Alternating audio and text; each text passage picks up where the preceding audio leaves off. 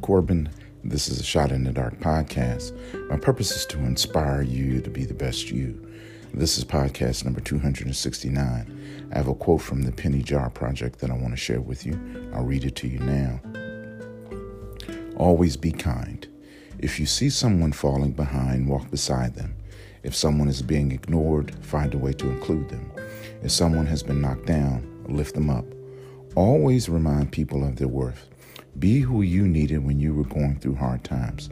Just one small act of kindness could mean the world to someone. I'll read it to you again.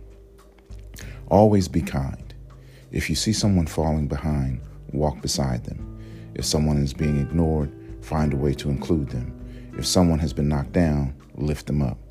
Always remind people of their worth. Be who you needed when you were going through hard times. Just one small act of kindness could mean the world to someone. There are a lot of things you can be smart, strong, brave, or courageous. But one of the most important things you can be in this world is kind to someone. So today, go out of your way to be kind to everyone. Let's add some scripture. Ephesians chapter 4, verse 29.